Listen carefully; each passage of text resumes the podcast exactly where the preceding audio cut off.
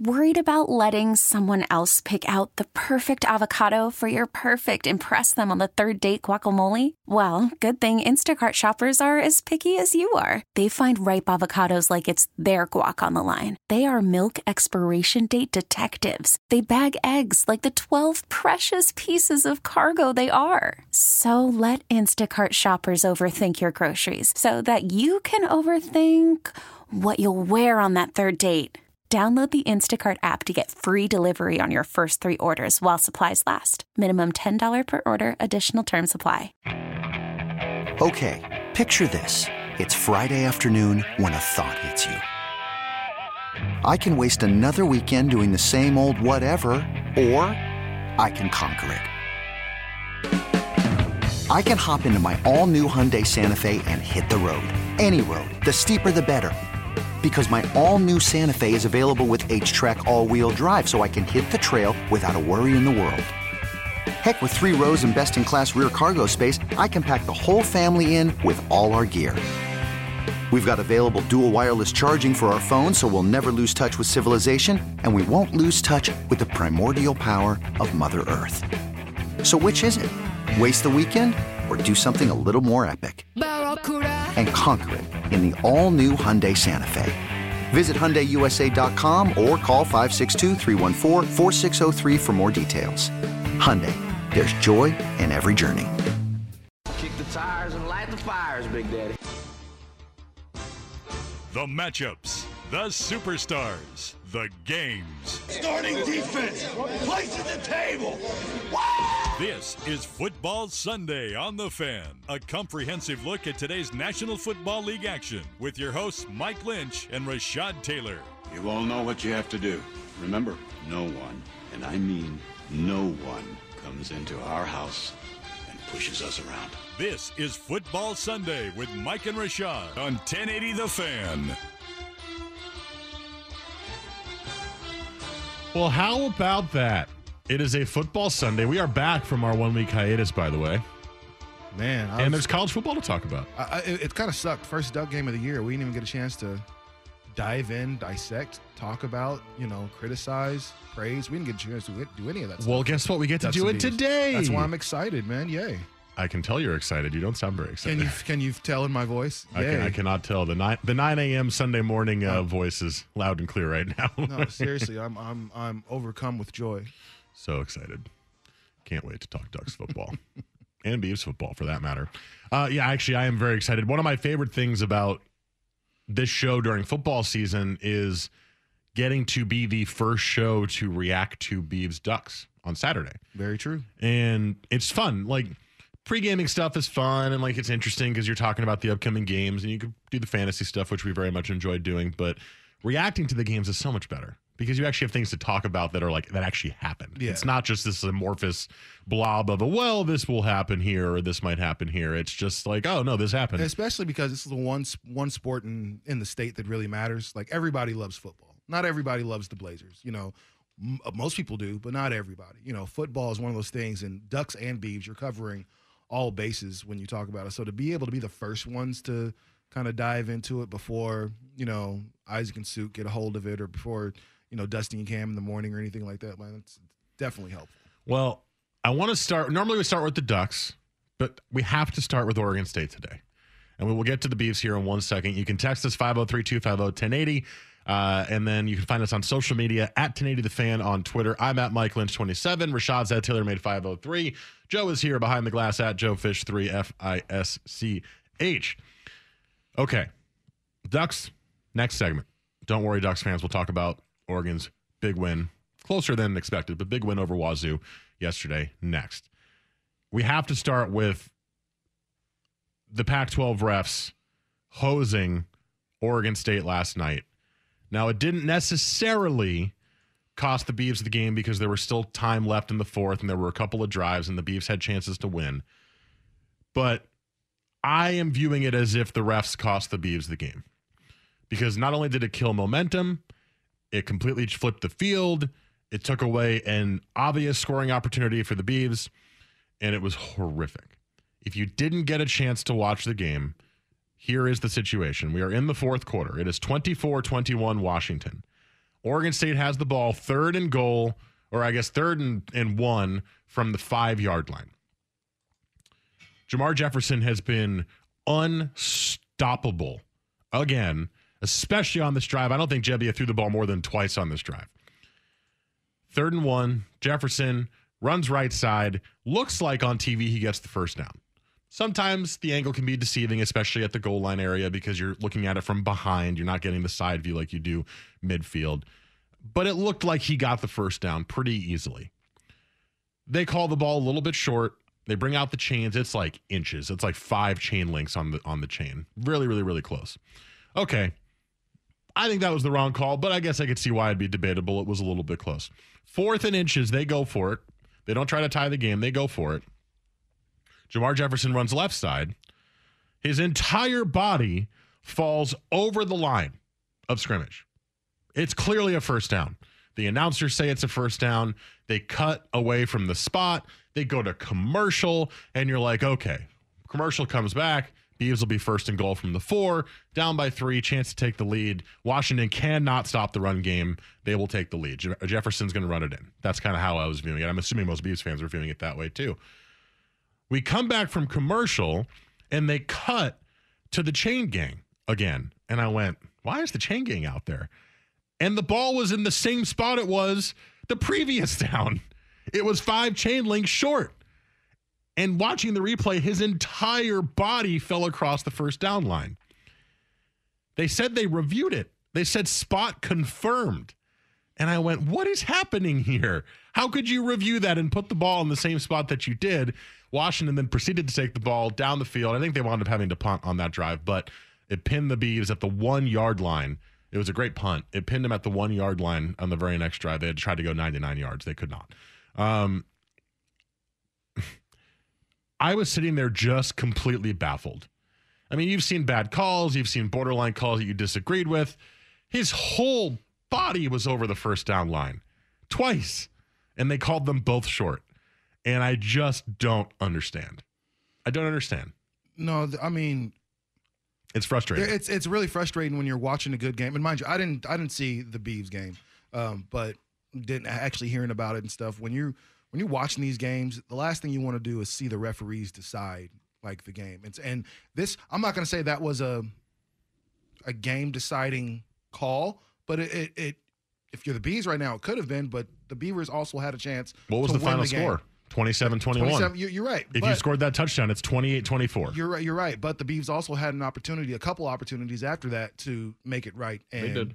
and they didn't, and they couldn't pull it off, especially towards the end of the game with what a a, a minute, a little over a minute left to play in the game, and you couldn't make a play down the down the field. I think that was the big issue. Like, so yes, those things suck, especially when like I would rather this happen at the beginning of the game, middle of the game, than the end. Beginning of the end, that's when all of a sudden now now it's controversy because you don't want that call. Ask the Saints. You don't want that call to be what ends your season, right? Or to end the end the game, or especially a close game. And this is a game the Beavers obviously really needed after, dropping their one last week.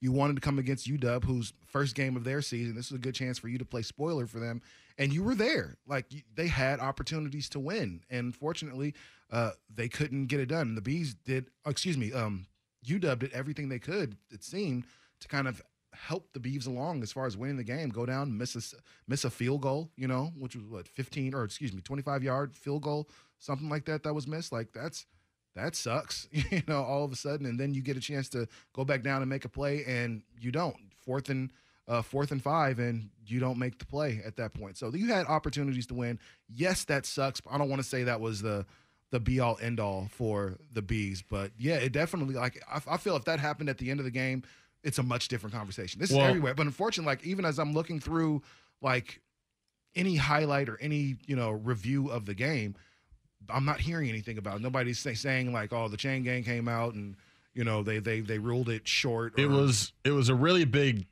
topic on social media as it was happening.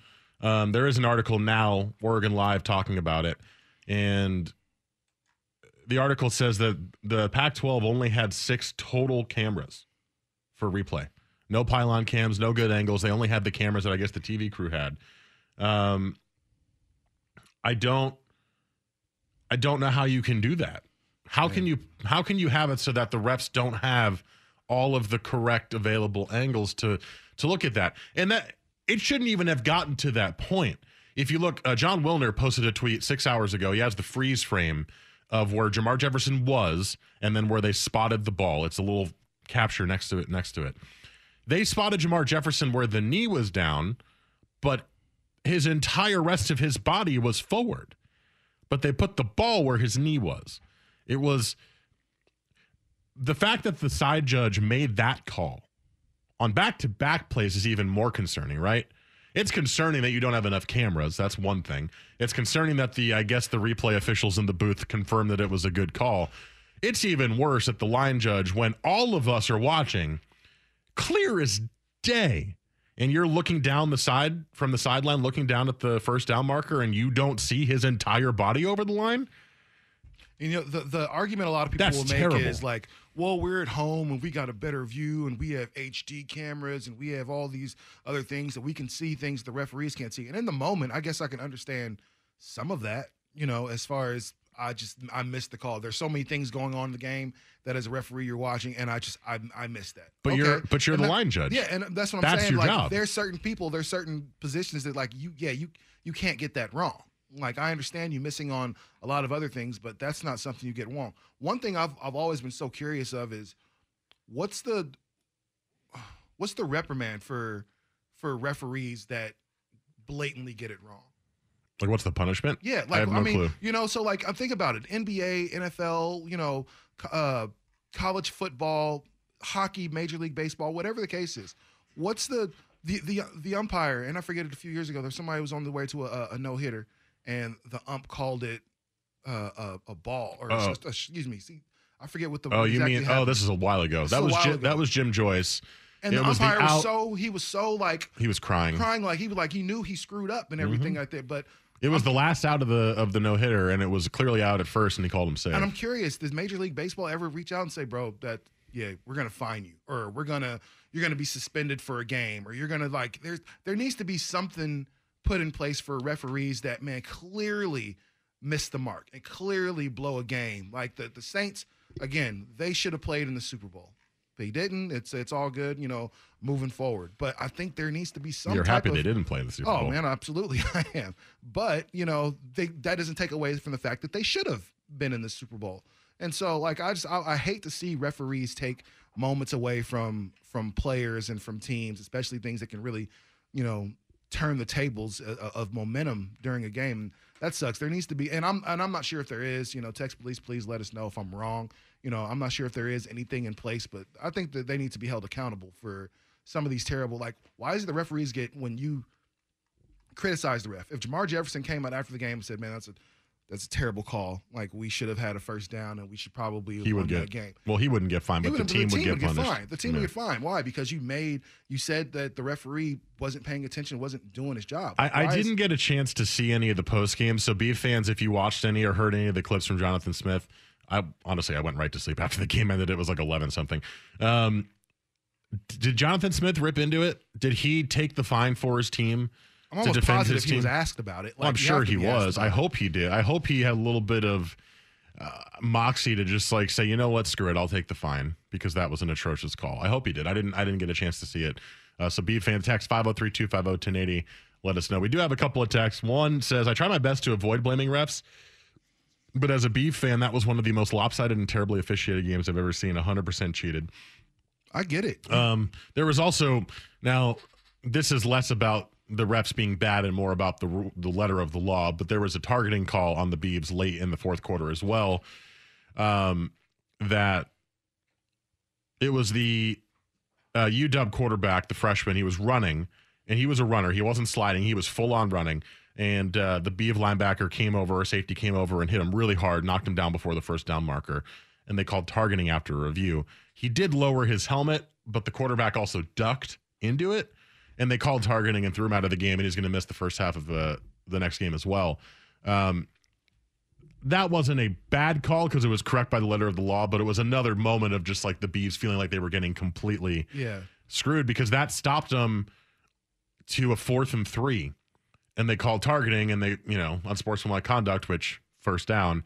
it changed again. It continued to change the complexion of the game, and that was a huge stop too.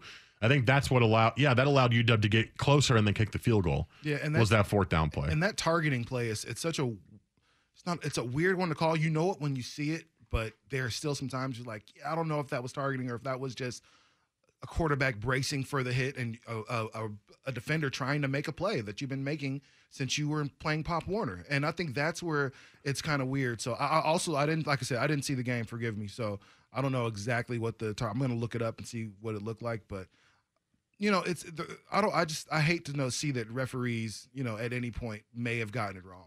You know, and and if he was indeed that far over the, you know, over the line, then it should have been Beavs' ball. But these are the mistakes that you see in games, and it's hard in real time. You know, unfortunately, the game isn't played in slow motion; it's played in real time, and so referees aren't making calls in slow motion; they're making them in real time. So Yeah, the- but then they're the moment, you reviewing know- calls in slow motion. and that's the thing. But then when you go to the review, it's like now you have no you have no reason to get this wrong. So you should be able to get this right nine and a half out of ten times. Tax 503-250-1080 also got this one. Uh, I'm a Ducks fan. I agree it was a horrible spot. I was rooting for both teams to lose, but the Beavs definitely got got hosed on that one. I think it's universally considered a terrible call. I'm very curious to hear what the Pac-12 has to say about it. I'm sure they're going to have to come out and, and talk about the officiating crew in some way, shape, or form. They tend to talk about it when uh, after a game or on Monday. You know, they'll they'll send a release.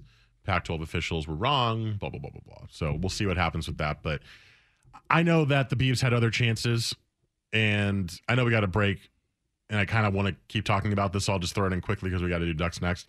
Is actually no, we'll do Ducks later. We'll do this fantasy scramble, then Ducks. How about that? Good. We can we can be on the fly. We can do things on the fly. Why not? We're a radio show. We're not regimented. We're not stuck. More on the on the Beavs game next because I think the Ducks the Ducks win was good, but the Beavs game had the talking points to me. So more on the Beavs next. Football Sunday on the fan.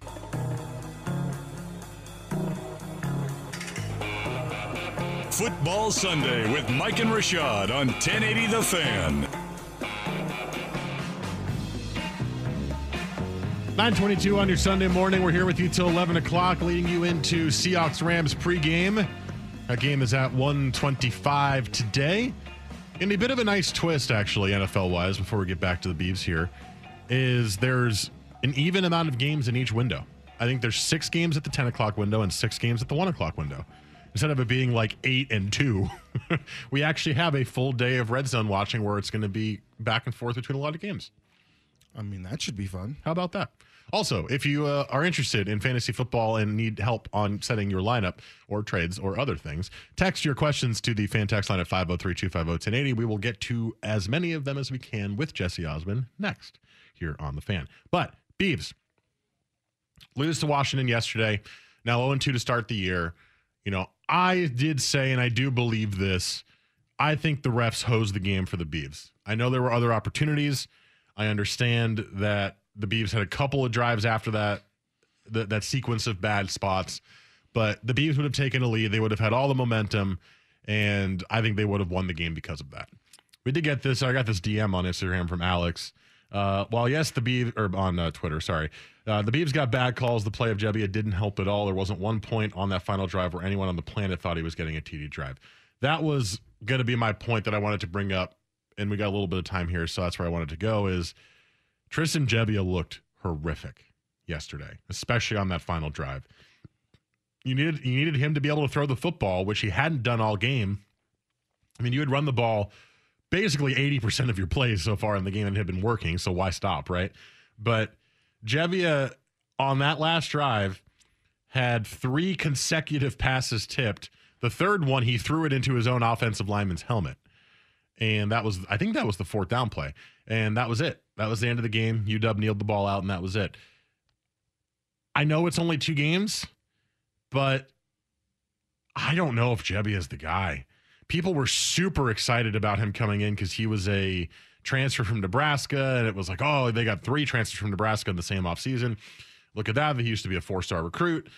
But there was a little bit of talk that maybe the JC guy they got, um, I think his name's Chance Nolan, is gonna was gonna actually win the starting job this year if he had a regular season, not a COVID season where he actually had time to get acclimated to the system. I mean, watching Gebbia on that last drive was ugly. 11 of 24 for 85 yards and a pick. Yeah, just kind of 3.5 yards per completion. Now, you ran the ball 167 yards, almost five yards a carry, and Jefferson was the main guy for that. But at some point, you need to throw the football, and Gebbia could not. and Washington knew that at the end of the game, towards the fourth quarter. Well, they knew Uh, that from the beginning. Well, I, think. I mean, they did, but they absolutely they knew where the ball was going. Jermar Jefferson at that point had had phenomenal game, and you know his last few rushes, you know, really, you know, into the into the third quarter, going into the fourth, um, Jermar Jefferson had rushes seven yards, six yards, three yards, and then he had two straight with no for no gain, and then they had to punt. And then from there, UW uh, end up getting the field goal, and you know that pretty much made the score twenty-seven to twenty-one at that point. But Gebbia had an opportunity to throw the ball, and I think they just knew that, man, we know where the ball is going. They've been Jermar Jefferson had been completely shredding them for the entire evening, and then all of a sudden, okay, we know where it's going. He's not going to throw it. He got stuffed twice, and so you're going to need to make a play with your arm. It's it's the day of I don't want to say Eric Crouch, where you can just be a running quarterback. Those days are over. Like, I mean, you, you can still be okay for a couple games. So you're playing Appalachian State or something like that. But when you're playing, hey, App State's pretty good. okay, well, historically, Appalachian State has not been pretty good. They're better now, but they Well, used to the be a laughing stock. On in college football, when you played, you know, NCAA 2004, 06 or whatever, man, you put Appalachian State on your on your uh, schedule. Because I think you you're knew it was gonna misremembering, dude. Because App State used to be FCS. You would have put FCS East on your schedule. No, I'm not. I'm not misremembering at all. The Appalachian State. App maybe- State only was has only been an FBS team for like five years. Well, when they when they were not, you know, when they Mm. were they were pretty terrible. I mean, yes, the SBS seemed fine, but still, you put them up against, you know, Oregon, beat or Michigan something that like one that. year. That one year, man. Who doesn't beat Michigan though anymore? Well, now, yeah, yeah, everyone beats Michigan, so that's not saying much anymore. But either way, I, I'm I'm I'm looking at this this Beaver team, and I did see the game last week. And while you have some great spots to be really happy about, and I, you're not going to play UW every week, but you need you're going to need to need to pass the ball. You're going to need to move the ball. It's my same argument about Cam Newton. Like, look how well that's working out for the Patriots. Like, I mean, if you can't throw the ball down the field, you're going to have a problem. And that's exactly where Gebbia is right now. So, you know, coach and coaching staff, and they're to have to figure out how they're to move forward because this is not sustainable. Given that you're to hurt Jefferson, keep giving him the ball like that, you know, every down, just to go out there and make magic for you. That's that's how you run your running back into the ground. All right. We'll talk some Oregon Ducks coming up after the fantasy scramble. But coming up next, if you have fantasy start sit questions, text them in now 503 250 1080. We'll call Jesse Osmond. We'll get his advice on the phone as well as ours and to try to help you to a week 10 win. If you're like me, you are fighting against all the injuries and death on your team just to keep yourself in the playoff hunt. Uh, I learned this week that I lost David Johnson and Justin Jackson to the IR for three weeks, so I'm smiling. I would Yay. Uh, I'm four and five and trying desperately to get back into the playoff hunt, and I hate everything. So I'm going to try and help you be better than me. And uh, Jesse and Rashad will help as well. That's next. Text 503 250 1080. First, Joe has sports. This is what you get when you wait until the last minute. It's your pick. Fine, whatever. Blah, blah, blah, blah. This guy. A kicker. I like kickers. Listen up, you fantasy coaches. Mike and Rashad are here to save your butt with some last minute injury news and roster advice. And the only reason my team finished as terrible as it is because everybody on the team was hurt. Literally every single player on my team was hurt. This is Fantasy Scramble, part of Football Sunday on 1080 The Fan. All right, my team is an absolute shambles. So hopefully your team is doing better than mine and we can help you. Jesse Osmond joins us as he does every single Sunday that we have a show Jesse. at 9:30 to help with fantasy. What's up, Jesse? Good morning. Hold on, I pressed the wrong button. Firing all on all cylinders Oh. right now. Is he on now? No, give me a sec. Oh, okay. Do do do do doodly do do do do do do doodly do do. I don't know what's happening. All right. Well, you know what? While Joe figures that out, let's uh let's start and we'll get Jesse's opinion after we get Jesse back on the phone. First question that came in. barely limping into this week and need one at running back and a half point PPR. Me too, friend. Me too. uh, JD McKissic or Kalen Ballage. That's the situation that a lot of people are finding themselves in. That's not overly extreme. Trust me, I'm also in that same situation. Um, if it's a PPR, I'm going to go with McKissic on this one. He's actually been really good uh, this year in terms of PPR leagues. In my half point PPR league, he's been averaging eight, nine, ten points a game the last couple of weeks. So against the Detroit defense that isn't great, I'm going to go with McKissic plus Ballage. I'm not so sure is uh, is going to get as many carries as people think. He's going to split with Kelley and Pope as well. So Jesse's back on the line. Jesse, uh, full point PPR, JD McKissic or Kalen Ballage. I just said JD McKissic. I'm also going to Oh say. man.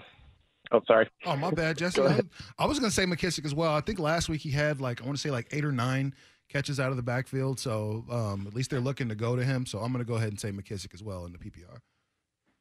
Yeah, full point PPR. Um, McKissic has probably the safest floor. It's always interesting to play those guys in the revenge game, but you have Tro- Troymaine Pope coming back this week, and they still like fitting Joshua Kelley in there. It's it seems like the lead back's going to probably get about 40, maybe 50% of the touches, and they're going to split it up between the other guys, or they're just going to ride the hot hand. So it's hard to predict that type of backfield. Whereas J.D. McKissic now with Alex Smith, who just admittedly likes dumping off uh, to his running back on a on a regular basis, is going to give him in a PPR a really high floor and a you know, possibly a pretty decent ceiling as well. Uh, So I'm, I'm starting. I'm starting Tremaine Pope in my league this week because I have nobody. I Uh, don't think that's necessarily a bad play. I, he's looked really good in his opportunities. That's what makes Ballage scary is that they could just go right back to Pope. Yeah, the, that's the uh, it's the desperation of my league where everybody's on buy or hurt or dead. Um, all right, next question: wide receiver in flex, Sterling Shepard, Juju Smith-Schuster, or Chase Edmonds. Uh, Kenyon Drake is back. I did see he is going to play today.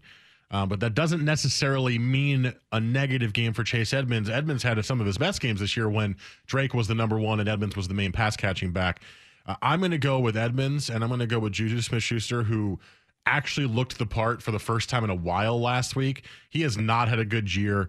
Uh, the Steelers are undefeated and the Steelers look great, but Smith Schuster has not been great.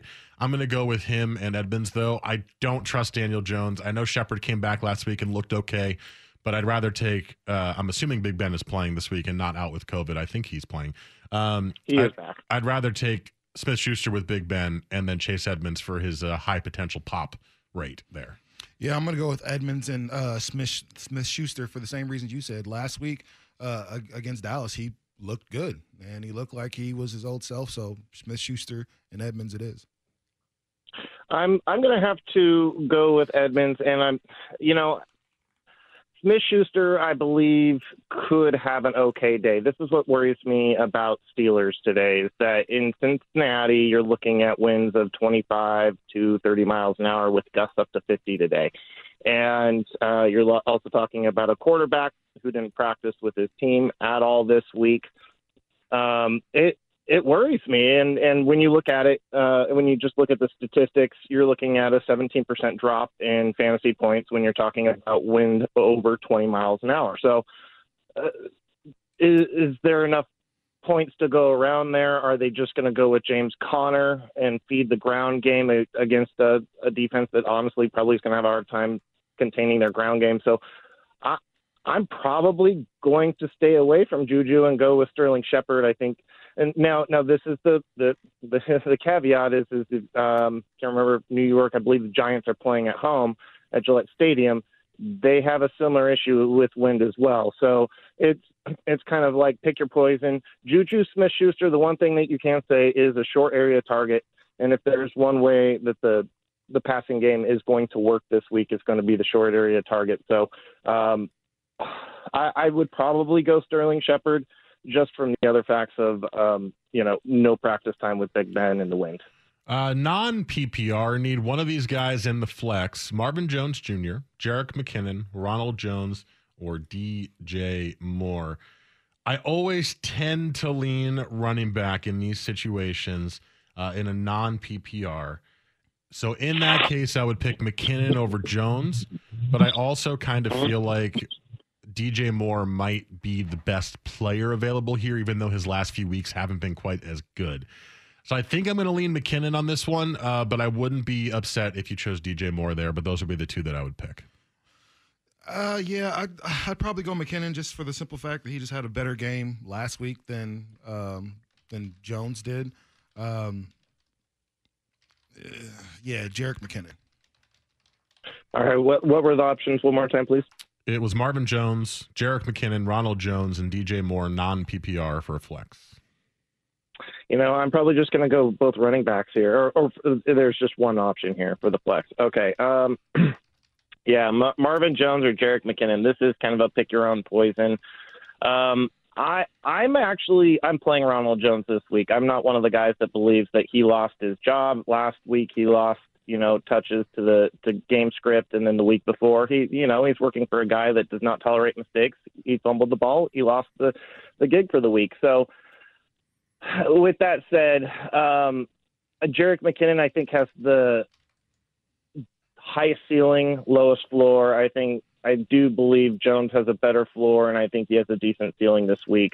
Um, so I'm going to start one of my running backs. It all depends on if you think you need the high floor or the safe ceiling, or, or the or the the safe floor, high ceiling. So if you want the safe floor, go Ronald Jones. If you want the high ceiling, go Jerick McKinnon. Uh, need your boys' help. Tons of injuries over here. Need to Kalen Ballage, Troymaine Pope, J.K. Dobbins, Cordarrelle Patterson, or Kenyon Drake. Um, I would actually out of all of these, I think I would go with Patterson. surprisingly, uh, we know David Montgomery is out with uh, a concussion, and I actually do tend to like Cordarrelle Patterson when he gets a lot of carries in the backfield for the Bears. So I'm going to go with him there. I'm so torn on Ballage and Pope because they're going to split carries with Kelley as well. I think you have a lot of pop potential with Pope because he catches a lot of passes. Um, that's really tough. And then Dobbins has kind of taken the reins as kind of the main back in Baltimore, and Drake is playing. As, uh, oh my god. Um, I think I'm going to go Patterson, and I think I'm going to go Pope on that one. But I'm gonna I'm gonna double check while Rashad and, and Jesse uh, give you their opinions because I need to go look at some things Oh, real man. quick. That's, That's- a really tough question. I think I'm going to go Ballage and Patterson. Ballage and Patterson. Okay.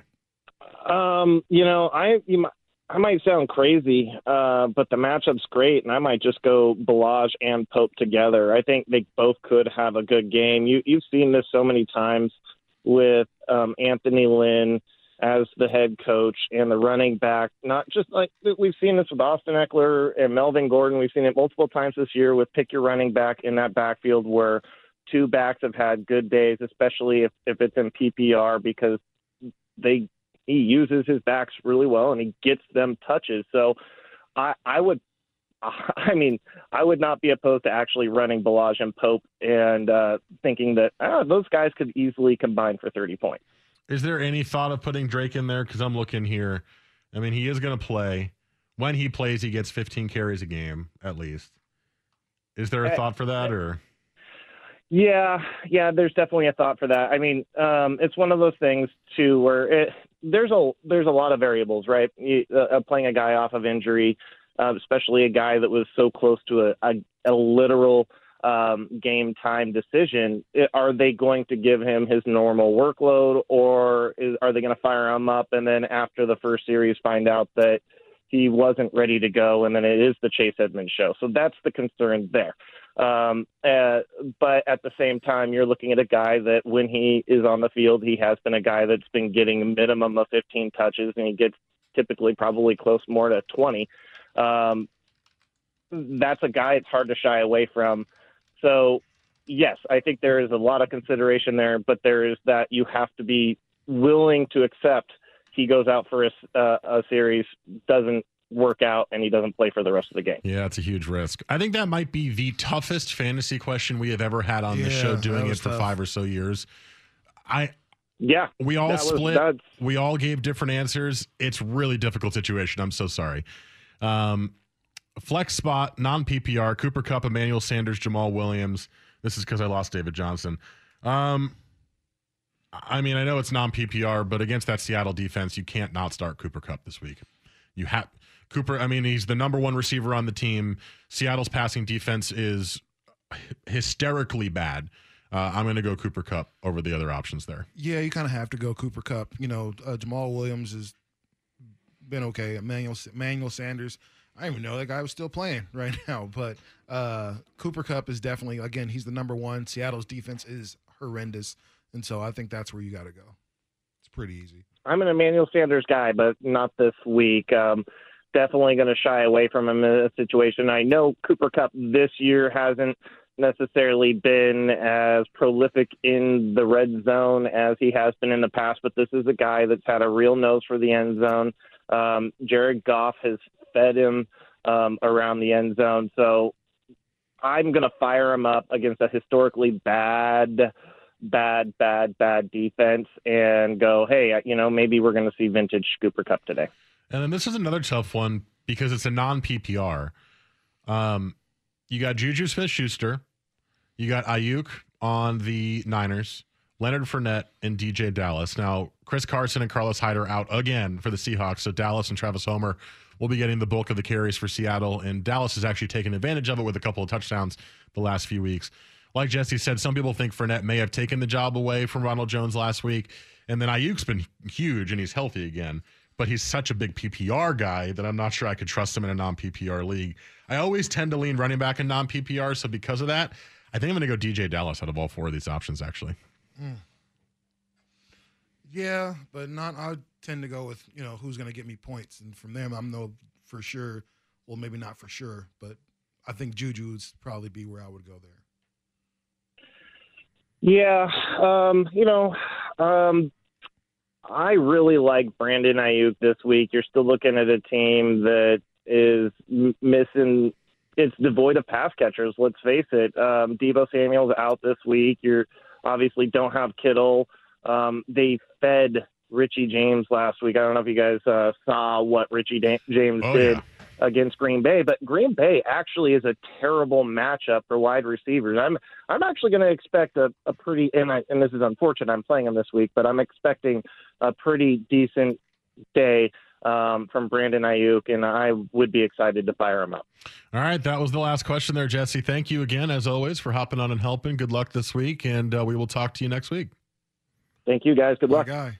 All right, let's uh, let's get into some uh, Ducks football, huh? Why not? Let's get into some Ducks football. They had a win against Wazoo yesterday, but a little closer than most people expected. That's next. Football Sunday on the fan.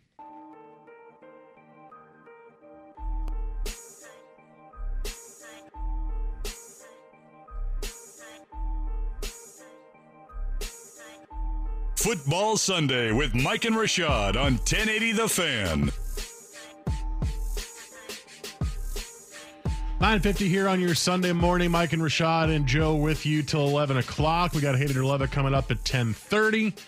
And we'll switch to the NFL once we finish our conversation about Oregon's win Hey Joe, over Washington State. you got to get us some better music, bro. Oh, yeah. This song was from like I think this, This, is, is the first started. Yeah, this is the very first one. Yeah, If you want to take take over some of the music and just throw your own stuff in there, feel free. just make sure it doesn't suck. Joe usually has pretty good music taste. I can do Yeah. that. I can work on that. I can update the bumper music a little bit. The amount of times that Rashad has asked me to do it and I never remember to do it. I it. mean, we just because I mean, it's it's yes, it's important. Like we we were gonna change the the intro song to um, Sports Sunday like four years ago, and we literally just got around to it like last, Last year, the year, before. Yeah. So it's just one of those things. Well, I man. get it, man. I mean, we started from the bottom and now we're here. Now we're Now here. we're still at the we, now we're still at the still bottom. at the bottom. we might as well change it up, right? Um, yeah. The funny thing is, at some point, a lot of those songs got deleted, but the music rotator only had like four songs in it. So every week it was the same four. And I was like, let me just put some of those old ones back in there. Why not? Don't you want to hear Drake again? no, I, I would be okay if I didn't hear Drake for a very long time. I'll put singing Drake Ooh, in you feel How that way about Please Drake, don't. huh? I mean, listen, Drake is. That's good. No, no, no, no. I'm fine with that because I also hate Drake. I'm not. No, see, I don't. I don't. I don't hate Drake. I think don't he's wanna- terrible. I don't. I see. I don't think he's terrible. I think he's That's not it- true. oversaturated. He's you know? terrible. And His like, lines are awful. Because when no, because when Drake is really rapping, like he's he's really fresh. But when he's Do you want corny metaphors? Listen to Drake. That's No. like every rapper. Yeah, though. there's. I mean, every rapper has and, terrible And here's the cool part, like Yeah, wh- but Drake has like 90% terrible Well, because lines. Drake isn't, you know, because Drake is not a, he's not a, he's not a gangster, right? He doesn't, he doesn't have a lot of content to talk about. Like, and mind, mind you, Does that matter? Not- yeah, man. Because listen, rap is a is a is a one genre of music like the blues. i- It's about struggle, you know, for the most part. It's Metal, about yeah. you know what I'm saying. It's it's about auth- authenticity and like you know Drake grew up rich, you know, for the most part. Like he grew up like he was on Degrassi. He was making Canadian money for you know for years. He was wheelchair Jimmy. You know, Started for- from the wheelchair. Now I'm here. yeah, like you started from like bare minimum the middle. Like, you know what I mean? So you didn't really start from the bottom. Like as far as rap, I might give you that that you started from the bottom because he is talented, but it was one of them things, man. Like after at this point, it's been like 12 years of Drake being the guy. So I think for anybody, you know, it, it's time to hear a new voice. and I never liked Drake, so he was never the guy for me, and I will continue to not like Drake. and Drake's got bars, man. you cannot change your opinion. Oh man, My uh, opinion. Over The opinion. uh, the motto, like Drake has got some, he's got bars. But then when he starts singing, that's when I'm like, okay, you lose me. Ducks won 43 29 over Wazoo yesterday. Four o'clock Fox game there. And my big overarching takeaway was very simply look at the difference having a competent offensive coordinator makes.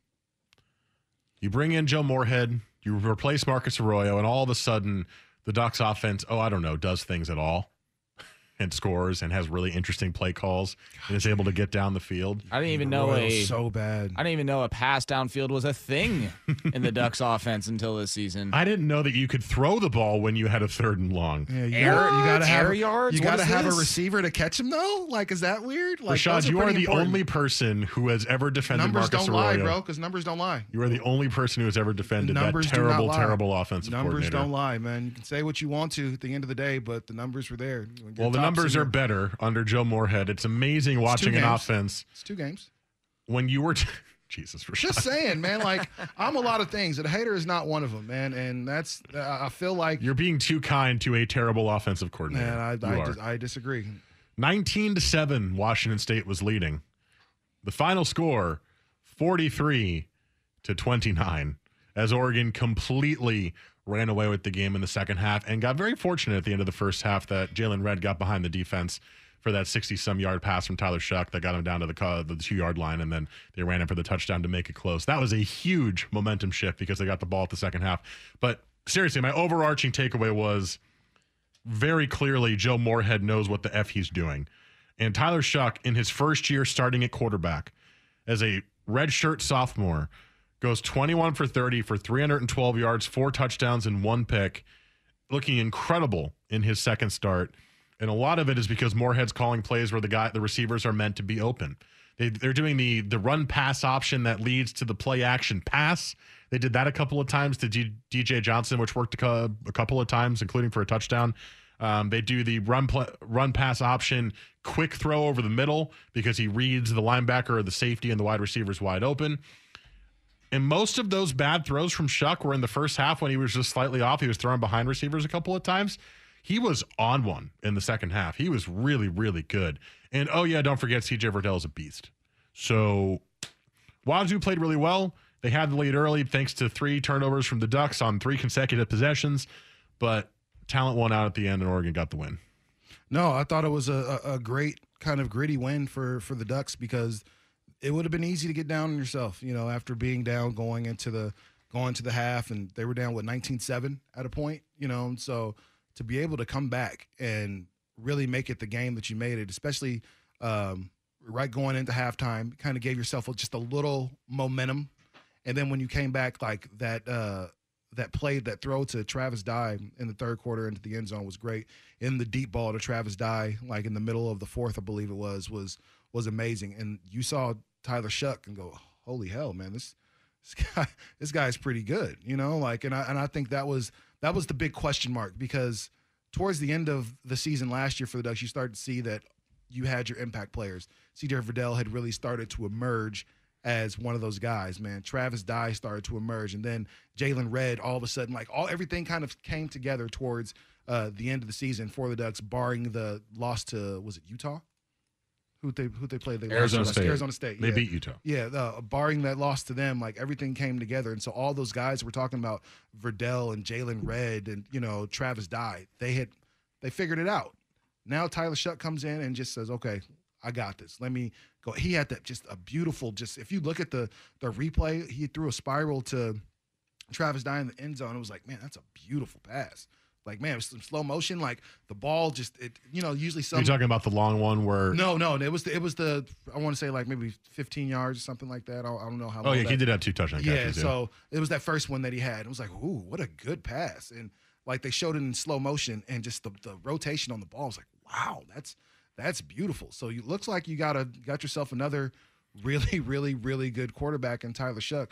But I mean, for the most part, I'm looking at this Oregon team. The defense came up big in the second half because it could have been really easy to just go back and forth with Washington State. You know, Washington State historically hasn't been afraid to to air it out or and- beat the Ducks, frankly. or, or or just flat out beat the Ducks. But you know their defense came to play. You know, and you, you got to really respect where the Ducks are so far. You know, Nick uh, Nick Pickett, you know, was was everywhere. No, no, no. No. Don't don't be misled by the tackles. No, but Nick I mean, Pickett made- was terrible he- but he- yesterday. I mean, but I'm saying, but you, but you said terrible, and that's the thing, terrible, but still led the team in tackles, still led the team in solo. he tackles. got burned he so many did- times and then got ejected for targeting. No, he got of course, but yet and still, all that being said, all that being said, he still got ejected and everything, and still was the best player on the on the defense at that point. You know, next to Kayvon Thibodeaux. So, I mean, uh, this team still has a lot to work on. You know, obviously uh, on on the defensive end, but as far as where the Ducks usually are, uh, well, my and you have to be you have to be mindful. This is only their second game, but where they usually are at this point in the season, where we're saying, man, the defense sucks and this is bad, and where's the running game? And that, I, I don't see any of those issues right now. Well, let's get to the defense and a little bit more on the Ducks coming up next. Uh, next hour, we'll have hate it or love it, and we will. We are kind of right at the little over the halfway mark of the NFL season, so we're kind of just take a take a gather of where we are right now as well. But let's uh, wrap up the Ducks win over Wazoo next. This is Football Sunday on the Fan. Okay, picture this. It's Friday afternoon when a thought hits you. I can waste another weekend doing the same old whatever, or I can conquer it. I can hop into my all new Hyundai Santa Fe and hit the road. Any road. The steeper, the better. Because my all new Santa Fe is available with HTRAC, all wheel drive, so I can hit the trail without a worry in the world. Heck, with three rows and best in class rear cargo space, I can pack the whole family in with all our gear. We've got available dual wireless charging for our phones, so we'll never lose touch with civilization, and we won't lose touch with the primordial power of Mother Earth. So, which is it? Waste the weekend or do something a little more epic? And conquer it in the all new Hyundai Santa Fe. Visit HyundaiUSA.com or call 562-314-4603 for more details. Hyundai, there's joy in every journey. This episode is brought to you by Progressive Insurance. Whether you love true crime or comedy, celebrity interviews or news, you call the shots on what's in your podcast queue. And guess what? Now you can call them on your auto insurance too with the Name Your Price tool from Progressive. It works just the way it sounds. You tell Progressive how much you want to pay for car insurance, and they'll show you coverage options that fit your budget. Get your quote today at progressive.com to join the over 28 million drivers who trust Progressive. Progressive Casualty Insurance Company and Affiliates. Price and coverage match limited by state law.